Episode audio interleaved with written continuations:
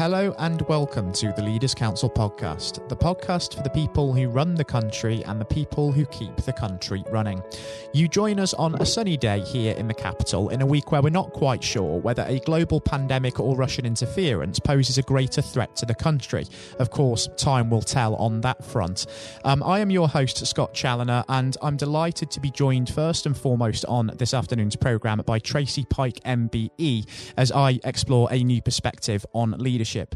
Tracy is the CEO of the Carmarthenshire Youth and Children's Association, a registered children's charity operating across Carmarthenshire and elsewhere in Wales. Tracy, very warm welcome to you today, and thank you ever so much for taking the time to join us on the programme. Thank you. Delighted to be invited. Thank you. It's a real pleasure having you with us as well.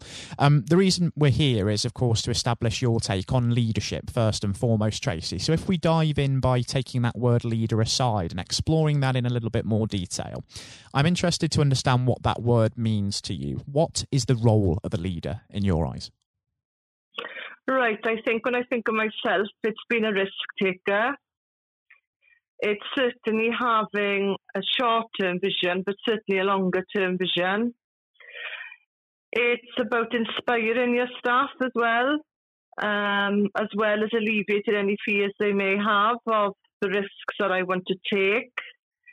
Um, it's about seeing the best in your staff and encourage them to grow uh, and build on their strengths um, but I think mainly you've just got to be visionary, and I think the last six months has proved that leaders have really been tested, having to rethink how you lead a charity, how you can change and adapt very quickly. It's about ensuring you boost the morale of all your staff when sometimes you feel like sinking yourself. So, yeah, I think it's visionary, it's leading by example, it's and it's about being taking risks as well. Um, perhaps later on, I'll have an opportunity to talk to you about a risk I've just taken in rebranding the whole of my charity. So that's about sums it up for me. I think there are a few important points to take away from that, especially the idea that you have to sort of be structured and have a plan in place, as you said there, sort of have a clear vision, but also you have to have the ability to adapt and be flexible. You can't be too rigid in your ways. You have to be ready to adjust to changing circumstances, changing guidelines. And that is one of the real tests that we've seen in business and institutions, organizations, and of course in governments as well, all over not just the UK, but also the wider world world during the COVID 19 situation. For you, Tracy, um, of course, running a charity, uh, how has it been adapting to the challenges that the pandemic has brought about? Well, basically, we had to adapt our services overnight because we, although we're Carmarthenshire Youth and Children's Association, we're, we're, just about to rebrand. So we're keeping our name as CYCA, but it's connecting youth, children, and adults. Mm. and that's about delivering a lot of training uh, running conferences. So obviously, COVID halted that overnight. So we had to adapt all our services. Uh, we had to, me personally, had to learn very quickly, for instance, how to use Zoom. We had to adapt uh, how we deliver training. We had to deliver the training in much smaller groups. We had to adapt the time we deliver training because uh face to face, for instance, we run a creche for for mums with no childcare it meant that perhaps we've had to offer that tra- that training at eight o'clock in the evening when the children were in bed. We had to adapt all our policies. So I was fortunate that I got a really good governance officer because obviously we had to undertake all new risk assessments um, for uh, you know supporting families online. We also offer counselling services, and obviously, counselling is most effective face to face. So we had to think of the alternative ways to offer that service. We were also one of my nurseries uh, was uh, uh selected as a nursery for key workers.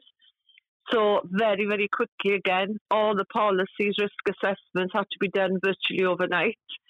Um, uh, uh, and as well, of course, all the office staff had to stop working in office spaces overnight. So the way that I led my team, the way that I managed meetings, diaries, so we had to adapt very, very quickly. And obviously, for us as well, we had to look for funding very quickly because uh, a great deal of our grants uh, come through funders and I was delivering face to face, so we couldn't afford not to be funded.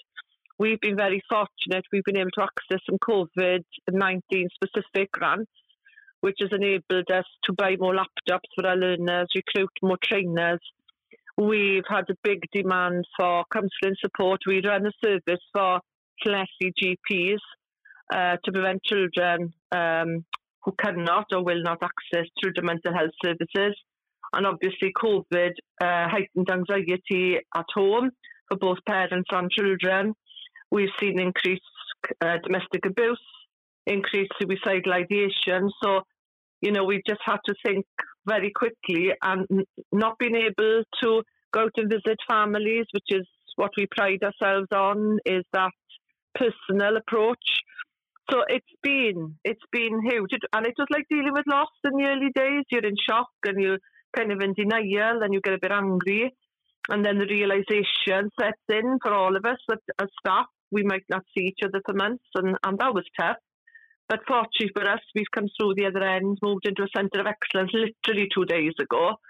So we've all been able to return to work, and now we're putting screens up on desks so that we can start to meet families again. So in the space of five months, um, we've had to adapt all our services, you know, for, and we deal with the most vulnerable in our county um, and increased anxiety, heightened anxiety, depression. So it's been, yeah, it's been interesting times. And as a leader, obviously, I've had to make multiple decisions sometimes during the day and ensure the well-being of my staff, ensure my staff are working safely. So yeah, it's been interesting times. But the the saying is, if it doesn't kill you, it makes you stronger, and we've come out the other end and we're absolutely fine. Mm, certainly seems that the um, experience may well um, work to galvanise you in that sense, uh, for sure, Absolutely. Tracy. And I think yeah. it's it's going to be needed as well because once the lockdown period ends, it, there's going to be more of a spike for um, in, in, demand for your services, isn't there? Because those people who have been, of course, socially isolated will be able to get out of the house more as restrictions are eased, and they will be yeah. seeking help from the likes of yourselves as and when they do yeah. need it. Yeah, yeah. And we're seeing that already because obviously children returning to school. Uh, we're preparing parents, helping parents now. So we're going to be running activities throughout August for year six children that they can learn to reintegrate again because they're all very nervous about returning to school. We run a big lottery project here, so we're going to be supporting our learners and our predominantly mothers because they tend to be the ones that take the children to school on how to. We've already delivered some training to school staff on um, keeping themselves safe, but also helping them with their emotions as well. Uh, what else have we been asked to do lately? Yeah, we've had an increase in uh, for services for children in particular who, well, at school has been their main cause of anxiety. They've been fine during COVID, and now that anxiety has been heightened far more, having not seen their peers for six months. Um, so, yeah, we, have noticed that, oh, and I know working with GPs, they've noticed in the last two weeks there's been a much higher demand for mental health services. So mm. we're having to adapt again now um, in how we can support those families. And while we're on the topic of mental health um, as well, you've had to be very selfless in a leadership position over the last few months because you've had to safeguard the mental health and well-being of your staff members and also those who receive your services. But when you do need to sort of take a little bit of a moment yourself and look somewhere for a little bit of inspiration um, and direction when you need it, where do you tend to look to for that being in the leadership role? Because it can often be a very pressurized and a very lonely place being at the top of an organization like yours, can't it? Very lonely position on times, but I'm really fortunate. I'm part of a group uh, that Lloyd Foundation uh, fund, and it's where CEOs from different parts of the UK, but so I'm part of the West Wales group, and we used to meet monthly, um, and we've been meeting monthly on Zoom.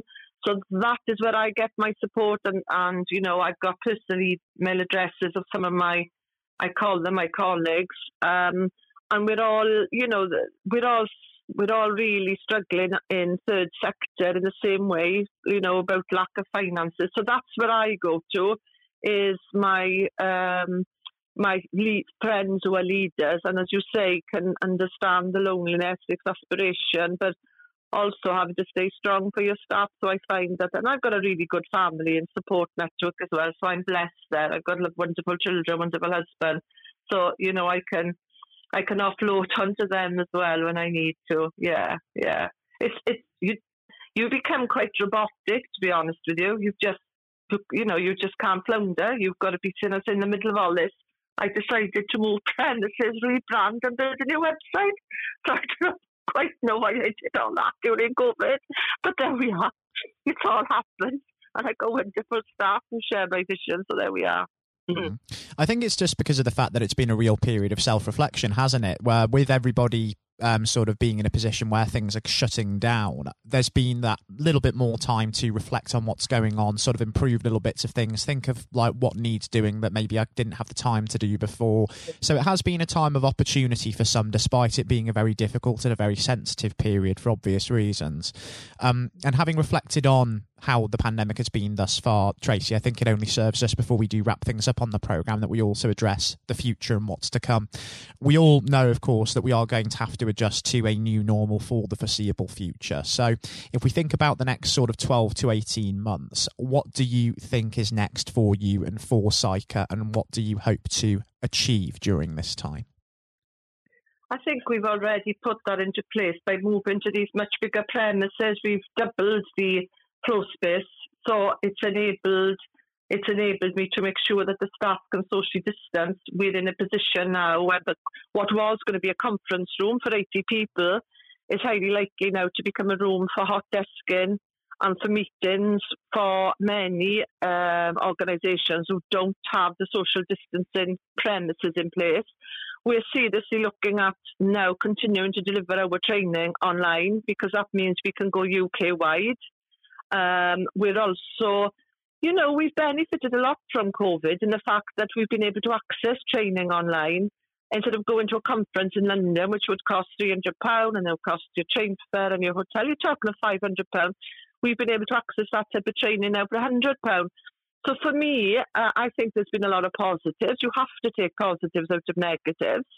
Um, we do need to be a face to face charity, um, but our building will allow us to be. But I think you know, I think there's a lot of organisations thinking like us now that we've shown that we can actually work remotely as effectively. We've all said working from home, you know, we don't distract each other in the workplace. We get a lot more done.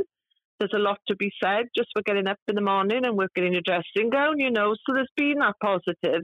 But for us, we because the bulk of our work is training, uh, well-being support, we've shown that we can now continue to deliver that online. And so, for instance, young people, we've had 100% um, attendance online, whereas we didn't get that when it was face to face. Transport can be a problem, lack of childcare. So, you know, offering our services within their home, we've broken down all those barriers. So, for us, COVID has really made us, yes, reflect, but actually look at the way we develop our services. So, and I think we've proved in the last four months we can do it. And as I say, fortunately, the, the move's been good for us, although it was very stressful at the time. We're ready now for whatever, because you know there is talk there's going to be. I was talking to a funder this morning, and he's not able to do any face to face meetings this side of Christmas. And they're predicting another dip in February. So, you know, we we've had to forward plan, and I, as a as a leader have to forward plan now. You just can't plan two months ahead. So I'm already planning how we're going to deliver services, still be delivering like this possibly this time next year. Just got to, you've just got to adapt. Exactly. It's all about adaptability and flexibility, isn't it, going forward? It's a constant state. And yeah. Tracy, I have to say, it's been a real, real pleasure and also an incredibly insightful experience having you uh, join us on the show today. And, you know, I actually think it would be fantastic to catch up in a few months' time just to see how things are getting on a little bit further down the line because we can really, at this point, only speculate on what's to come. So let's hope there's some going to be some good news to share um, in the uh, the near future. Oh, I've been delighted to take part and thank you very much for inviting me. It's been wonderful having you with us today, Tracy. And most importantly, until we do hopefully uh, touch base again, please do take care and stay safe with all still going on as well. We will. You too. Have a good day now. Yourself as well, Tracy. I was speaking today to Tracy Pike, MBE, CEO of the Carmarthenshire Youth and Children's Association. And for those tuning in and listening today as well, please do continue to be sensible with the lifting of restrictions and look after yourselves and others because it does make a real difference in saving lives. Uh, next up on the programme today, I'll be handing over to Matthew O'Neill for his exclusive interview with former Education Secretary Lord Blunkett. Um, Lord Blunkett is today an active member of the House of Lords chairman of the Leaders' Council of Great Britain and Northern Ireland, and a prominent former Labour MP and Secretary of State. In fact, during his political career, Lord Blunkett rose to prominence to become one of the most renowned politicians of his generation, holding a number of senior positions in the cabinet of then Prime Minister Tony Blair and serving as the MP for his Sheffield, Brightside, and Hillsborough constituency for 28 years, all despite being blind from birth. He was elevated to the House of Lords in August 2015 as Baron Blunkett of Brightside and Hillsborough, and I hope that you enjoy listening just as much as Matthew enjoyed speaking with him. If you haven't heard it before, that's all coming up next. Lord Blunkett, welcome. Thank you very much. It's very good to be with you. Um, well, of course, uh, nothing is being said uh, at the moment other than COVID 19, uh, which uh, we must touch on. Um, what would your message be to small businesses who are trying to keep going? Well, I think the last ones standing will be the ones that thrive when we get back to some sort of normality. So it's have confidence and courage.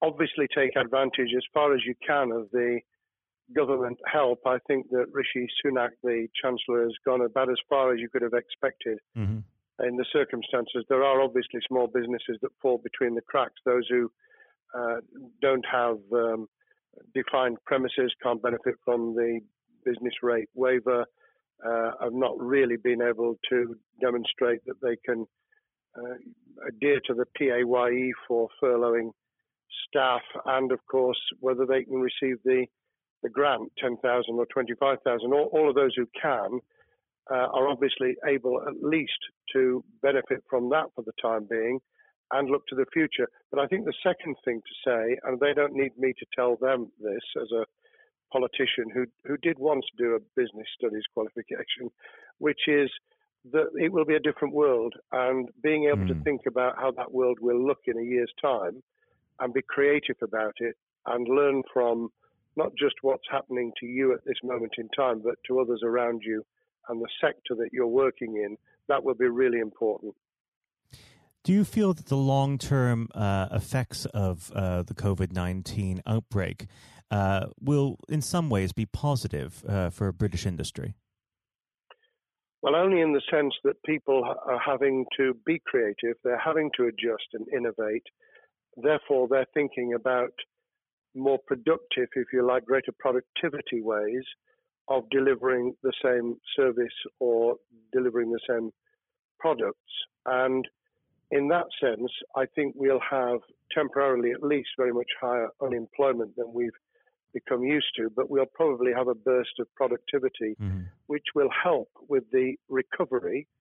Whether it will help with the inequity of the way in which our economy is imbalanced, both between services and product productivity and, and the production of goods and services, I'm not sure. What we will need to try and do is to ensure that the geographic imbalance that exists is, as far as humanly possible, is dealt with by both uh, the entrepreneurship and innovation from the bottom up and targeted government help, which will still be needed. And we are now in the throes of the kind of borrowing that we saw back in 2008 to save the banking and economic system. We're, we're, having to do that to save the whole of our productive business and mm-hmm. commerce, and I think that will have to be sustained for some time. Do you feel that people will take a second look at global supply chains in the wake of this outbreak? I think there's going to be much more creative ways of using local supply and linking up inside sectors much more effectively. And I hope that the Leaders' Council will be able to play a part in that in the sense that people who mm. have something in common, a synergy in terms of what they're delivering, whether it's a service or whether it's manufacturing or whatever, uh, will be able to see that there's a, a, a, good outcome from n- knowing the sector better, linking with people, not just geographically, locally, but those in this country who may not have been on the radar in terms of what they produced for the supply chain. And of course, um, ensuring, because there's quite a lot of fraud going on as we speak with um, people getting into cyber attacks, that they'll also take account of going into the the cybersecurity side effectively as well. The more we are online, the more people who are working from home, the more vulnerable those businesses and their supply chain become. And that's something to think about as well. How important is strong leadership at the moment? Well, I actually think that it's brought to the fore leadership in a whole range of areas from obviously government itself, and there's been ups and downs with the Prime Minister's uh, severe illness, but all the way through the public and private sector, people have, to use the jargon, stepped up. And they've shown uh, local, regional, national level the kind of leadership that Britain historically was very good at. Regrettably, we've not seen, seen the same on the international scene for mm. all kinds of reasons, uh, but maybe we will in future. So I think out of this will come experience of people who have seen an opportunity to do good as well as seen an opportunity to provide a good uh, a service or goods, uh, including, for instance, shortages uh, for the health and social care uh, system, um, the food chain, and the like. Uh, but also, I think, in terms of seeing the, the synergy between the private and the voluntary sector and using people's commitment to each other in a very positive way. I, am not sentimental about this. Things will revert. Mm-hmm. But actually, I think there's a, a kind of moment of moral judgment of people feeling that they've got a role to play outside the immediate survival that they're engaged in. And if we can hang on to a little bit of that social responsibility, that will be a very positive outcome. Absolutely. Now, what's your broad view of how the government is responding to this? Are you broadly supportive of their measures?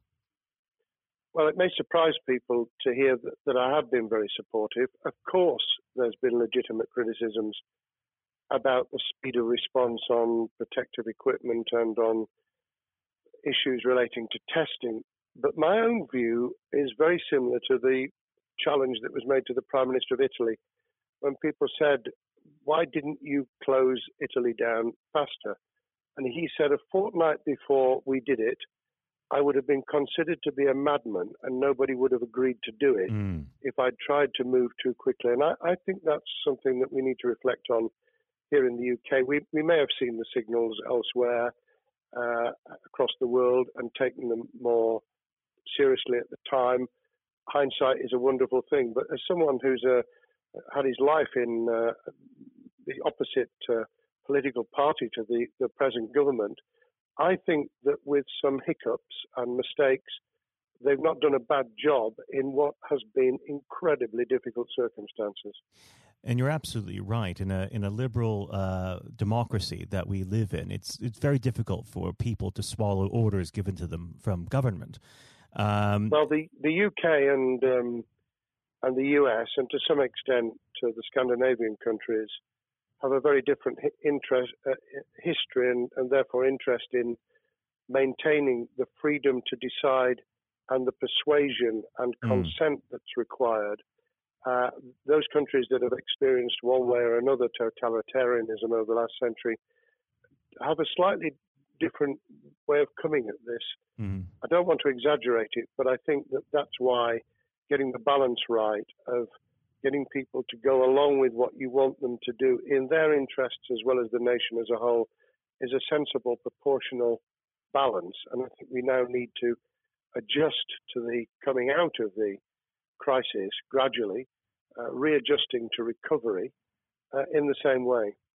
Now, something you've mentioned recently on this balance is uh, the police overreach in the enforcement of the COVID 19 uh, structures that have been put in place.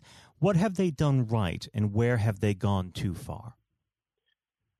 Well, I think that they were interpreting what was not necessarily as clear advice as it might have been for all kinds of reasons, because people were feeling their way.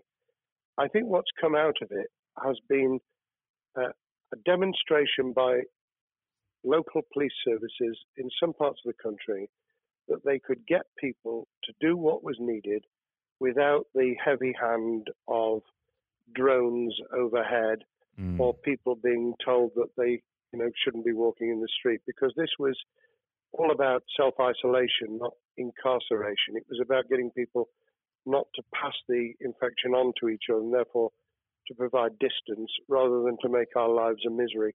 Those police services that adopted that policing by consent and chivying people along did really well. Those who went over the top, I think, soon got a very substantial pushback. And one of the strengths of our democracy is that you could have that debate. People could say, I'm terribly sorry, we, we think the police force in our area has gone over the top. And that in itself is a constraint and uh, a readjustment. That, that's another strength of um, living in a country where you can have opinions and express them without actually being thought to be a fool. Now, of course, uh, the government has faced criticism uh, that they were slow to react, uh, and Boris Johnson wasn't present at the early COVID 19 COBRA meetings. Now, uh, number 10 has claimed that this is normal practice. Uh, the health secretary often chairs COBRA meetings uh, related to health. does this tally with your experience as a Secretary of State, or would you have expected the PM to be more hands on during the initial stages? I think different prime ministers do have a very different style. And Boris's style, which I think will now be considerably adjusted, was very swashbuckling. In some senses, delegating is a good thing, uh, as every leader of every business or public service knows. Those who try to pull too much into themselves end up with a massive bottleneck, uh, great uh, failure of trust and the inability of people to show what they're worth and to, to demonstrate their capability.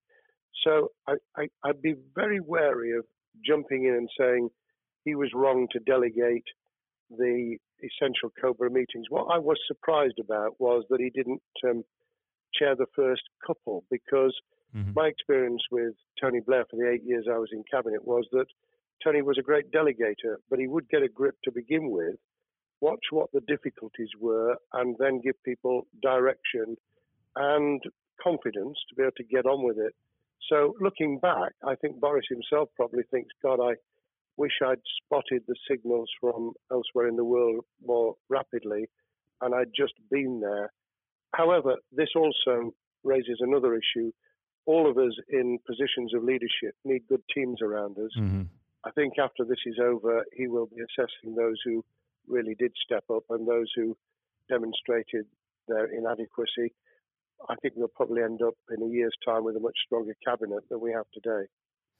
Well, absolutely. And of course, uh, we've seen a, a significant uh, drop in the visibility of uh, certain special advisors like Dominic Cummings uh, during this uh, entire period. So it'd be interesting to see how that pans out.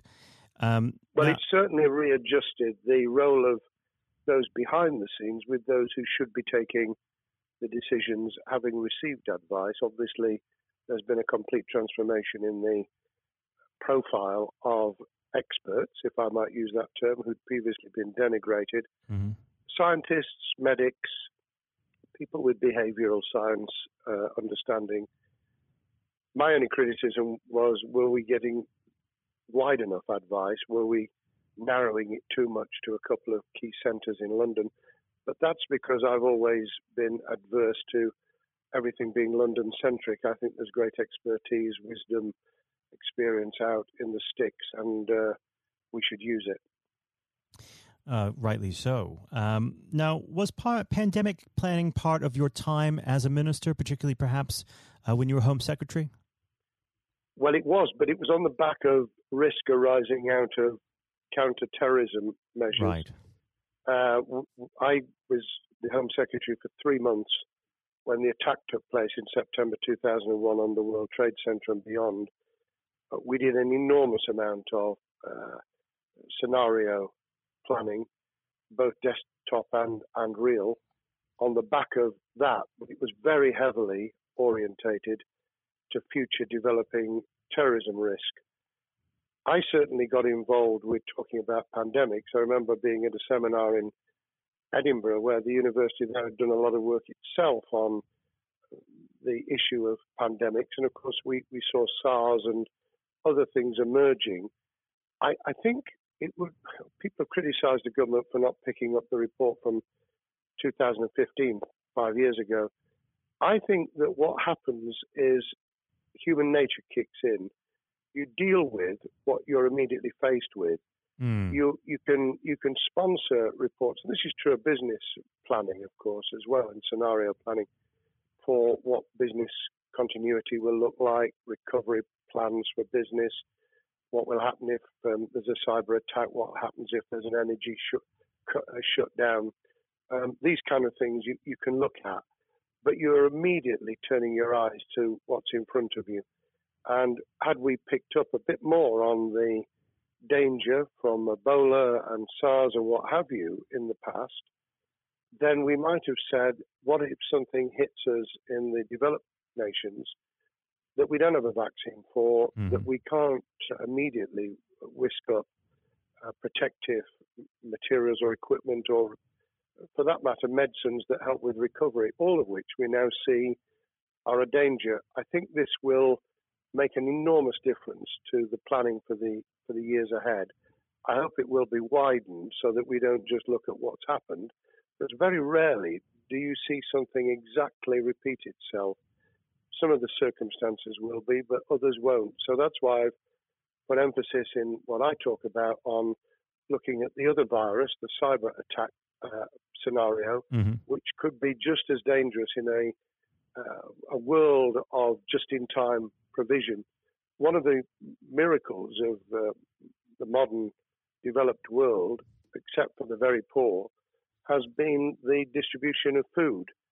A lot of it on computerized, uh, technologically advanced systems. If that were to come down, we'd be in real trouble. So I think we need to think those sort of scenarios as well. So, have a full plan across uh, both sectors uh, biological warfare, pandemics, and uh, cyber warfare. Yes, and to do so on different levels. I think, again, thinking of thinking global but acting local, we mm. need a lot more to think about what would happen if something took shape that actually broke down those national and global chains and how we would cope. And without, uh, obviously, we've got enough fear and anxiety to last a lifetime without uh, creating even more anxiety we can think about those things for the future in a more rational way, I think. Now, aside from the physical uh, threat of the virus, one of the things that people are vastly worried about is the effect on uh, the economy, not just national economy, but also the world economy. Um, now, it, it, has been said by certain parties, um, and uh, I'd like to garner your uh, thoughts on this. Is there a danger of the effects of the lockdown being even worse than those of the virus? Were it be prolonged, I fear that that balance would tip the other way. It is about proportionality. It is about balance. It's the wisdom of Solomon, really, to to get the moment right when you start to move and then to move quickly. There's no doubt whatsoever that we are stocking up, not just on the economic and employment front, which will be devastating enough, but on the health and social well-being front, enormous challenges, and they will need careful handling because there's a lot of people whose lives, for a variety of reasons, are at risk in the future on a scale that we've been dealing with over the, the um, immediate handling of the pandemic, concentrating really hard on those affected by COVID 19, those sadly who have died or been seriously incapacitated, that will roll over into the economic, the social, the mental health and cultural well-being of the nation, and that will need all of us to pull together as well. Absolutely. Now, do you believe the government's doing enough for business? I think that the speed of reaction once the scale of the pandemic was clear was very good. I've praised Rishi Sunak for his action. Uh, remember, a chancellor who only just come into office was planning to deliver the budget in the middle of March and has had three, at least three equivalent budgets since. I think he's handled it very well. Understandably worried now about what we're doing to our economy. The level of borrowing is sustainable because of low interest rates, but it reaches a point, of course, where it tips over so that you can't then do the kind of structural investment requirements that the government were laying out before and in the March budget. And mm-hmm. those will have their consequences as well as a planned payback over many years. I think we've learned something over the last few months. We, we needed to take immediate action. We don't want another round of austerity equivalent from 2010 through to 2019. I don't think the nation, on the back of what's happened and the challenges we have, could take that. And therefore, we need a different plan, economic plan, over a much longer period, just as we did from the Second World War all the way through to 2002 when the final American loans were paid off. Now, of course, uh, one thing that's on everyone's lips um, how much longer do you believe uh, that the lockdown can go on for? I believe that we need to be substantially back in action as an economy in June. This obviously is led in terms of places where people would meet in large numbers, having to uh, adjust to the fact that it will be longer for them. And sadly, that will involve business closures. It's why the Chancellor extended the furlough scheme to the end of June. Mm-hmm. But unless we, we get things moving in June, I think we'll run into the summer where all kinds of services and industries will have a chain reaction effect, and what happens with one will then have a major impact on another. And then you get the skittle effect, where things get knocked down that you hadn't perceived were going to be affected. So I very much, if I were in government, and I always think of things in that context, what would I do if I were in government? I would be on the side from the second week in May on the side of the Hawks in terms of saying we've got to start moving and we've got to do so with the collaboration and cooperation of the public who have got the message, who did behave, who responded magnificently. Let's try and get back, perhaps, you know, doing things differently for a time, but substantially getting back to business as usual. unless we do that, then those areas that can't and wouldn't expect to be back in action immediately get pushed further into the middle of the year and the autumn, and then they become unsustainable. Now, of course, um, one of the other major developments we've had recently are the changes in the uh, the Labour Party. So, if we could just uh, speak on the Labour Party for uh, a while. Um, this might sound like uh, an obvious question, but uh, how does uh, Keir differ from Mr. Corbyn? Well, I'm biased because I believe the Labour Party um, has come out of four and a half years of a black hole of a nightmare, mm. uh, where it neither represented a, a, a uh, credible opposition nor uh, an electable government, and the combination was to let those who supported the Labour Party and needed some of its policies uh, let them down very badly.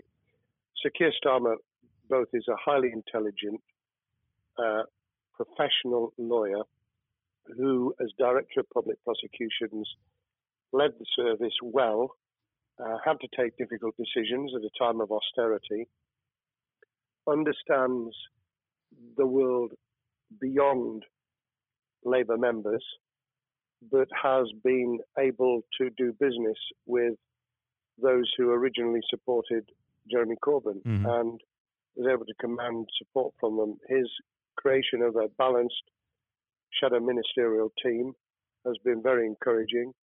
Um, I, I, supported Lisa Nandy, who he's made shadow foreign secretary, because I thought she understood the north of England and um, the uh, the disaffected uh, Labour former Labour voters.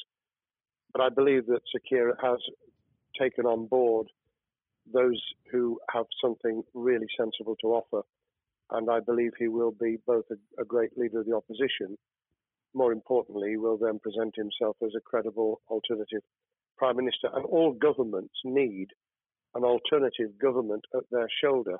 Mm. Uh, it was true of us from 97, and it took the Conservatives some time to recover and to get to that position, but they did, and the Labour Party will, and that's crucial for our democracy. All of us need to understand and appreciate that a living, breathing, functioning democracy requires uh, a credible, confident, and uh, in many ways uh, supportable opposition as well as a government that we clearly want to do well because none of us want, as we didn't with the COVID crisis, none of us want the government to fail. We want to see our economy recover. We want our social well-being to t- be taken into account. We want to overcome deep-seated inequality and poverty, and we want to do it with enterprise and entrepreneurship and business playing their role. And that is about leadership nationally, locally, in the private and the public sector. People with ideas, with confidence, with the ability to pull teams around them. Above all, to have some idea of what it is they want to achieve and a very good idea as to how to achieve it. Now, of course, one of the biggest problems Sir Keir is facing will be tackling the party's anti Semitism problem. Uh, there has been a recent internal report that has been quite damning. Uh, what's your response uh, to that report, and what does Sir Keir need to do in response? Well, there are two reports. One, which is being produced by the Equality and Human Rights Commission, uh, which he will, and has already indicated, will implement in full. The second was a leaked report put together by the supporters of Jeremy Corbyn, 800 pages of private uh, interchanges on social media, which he has, uh, Keir Starmer set up an investigation to identify uh, who did it, who leaked it, what the content was, does it have any salience and lessons for us, and where necessary, action will be taken. So I hope that uh, as he moved very quickly to reassure the Jewish community, so he will be able to take the necessary steps to back up that reassurance with the kind of actions that says that this was a blight on a historic great political party that all, us, all of us were ashamed of. We've been able to put that behind us and to move on to facing the future with confidence. What's the one king, uh, key thing that Sir Keir needs to do to restore Labour as an election winning party? I think Sir Keir Starmer's major challenge is to convince sceptical voters that Labour has not only reverted to a party that they can support because they can see it acting, developing, presenting as a credible alternative government, mm-hmm. but also that the lessons have been learned from the fiasco from 2015 onwards. In other words, there have to be very clear signals of substantial change, not just the right words, not just reassurance that we're not uh, going back to some of the crazier uh, policies, but actually that we've understood why the electorate rejected those policies so substantially in December 2019. If people get that message, they'll understand that the Labour Party has changed, as it did in the 1980s and early 90s, to become the electable government with the greatest majority in historic majority, even greater than 1945, which I was privileged to able to take advantage of in 1997 when I joined the cabinet. Now, I know what your answer is going to be to this question, but uh, indulge me. Um, do you think Sir Keir has what it takes to be PM? Yes, I do. I think he has the background, he has the experience, he has the professionalism, he has the forensic uh, mindset, and he has the confidence to have put a team around him which will ensure that it will work. And those elements are true of all leaders. Ideas, the ability to build a team, to have confidence in that team, uh, and to be able to demonstrate leadership in practice, sometimes at the most difficult times. And, you know, the Leaders' Council, those sharing their thoughts with uh, uh, the kind of thing that we're doing now uh, with uh, a podcast, but also joining us in linking up in that network of people who can support and help each other and learn from mm-hmm. each other. That is what needs to be done in politics as it needs to be done in business. Thank well, you very much indeed, Matthew. Well, really thank you for coming on the uh, the program. It's been a, an absolute pleasure, and I look forward to speaking with you again. Thank you very much, and good luck to all those listening in what has been a nightmare scenario. Good luck for the future. Have courage, have confidence, and yes, listen to those who know more about business than I ever will. Thank you, Lord Blunkett. Thank you. This has been the Leaders Council podcast. Thank you for celebrating excellence in leadership with us. I've been your host, Scott Challoner. Until next time, goodbye. Thank you for listening to our podcast. The views expressed within the podcast do not reflect the views of the Leaders Council of Great Britain and Northern Ireland, its parent company or subsidiaries, members of staff, or other guests of any other person therein associated.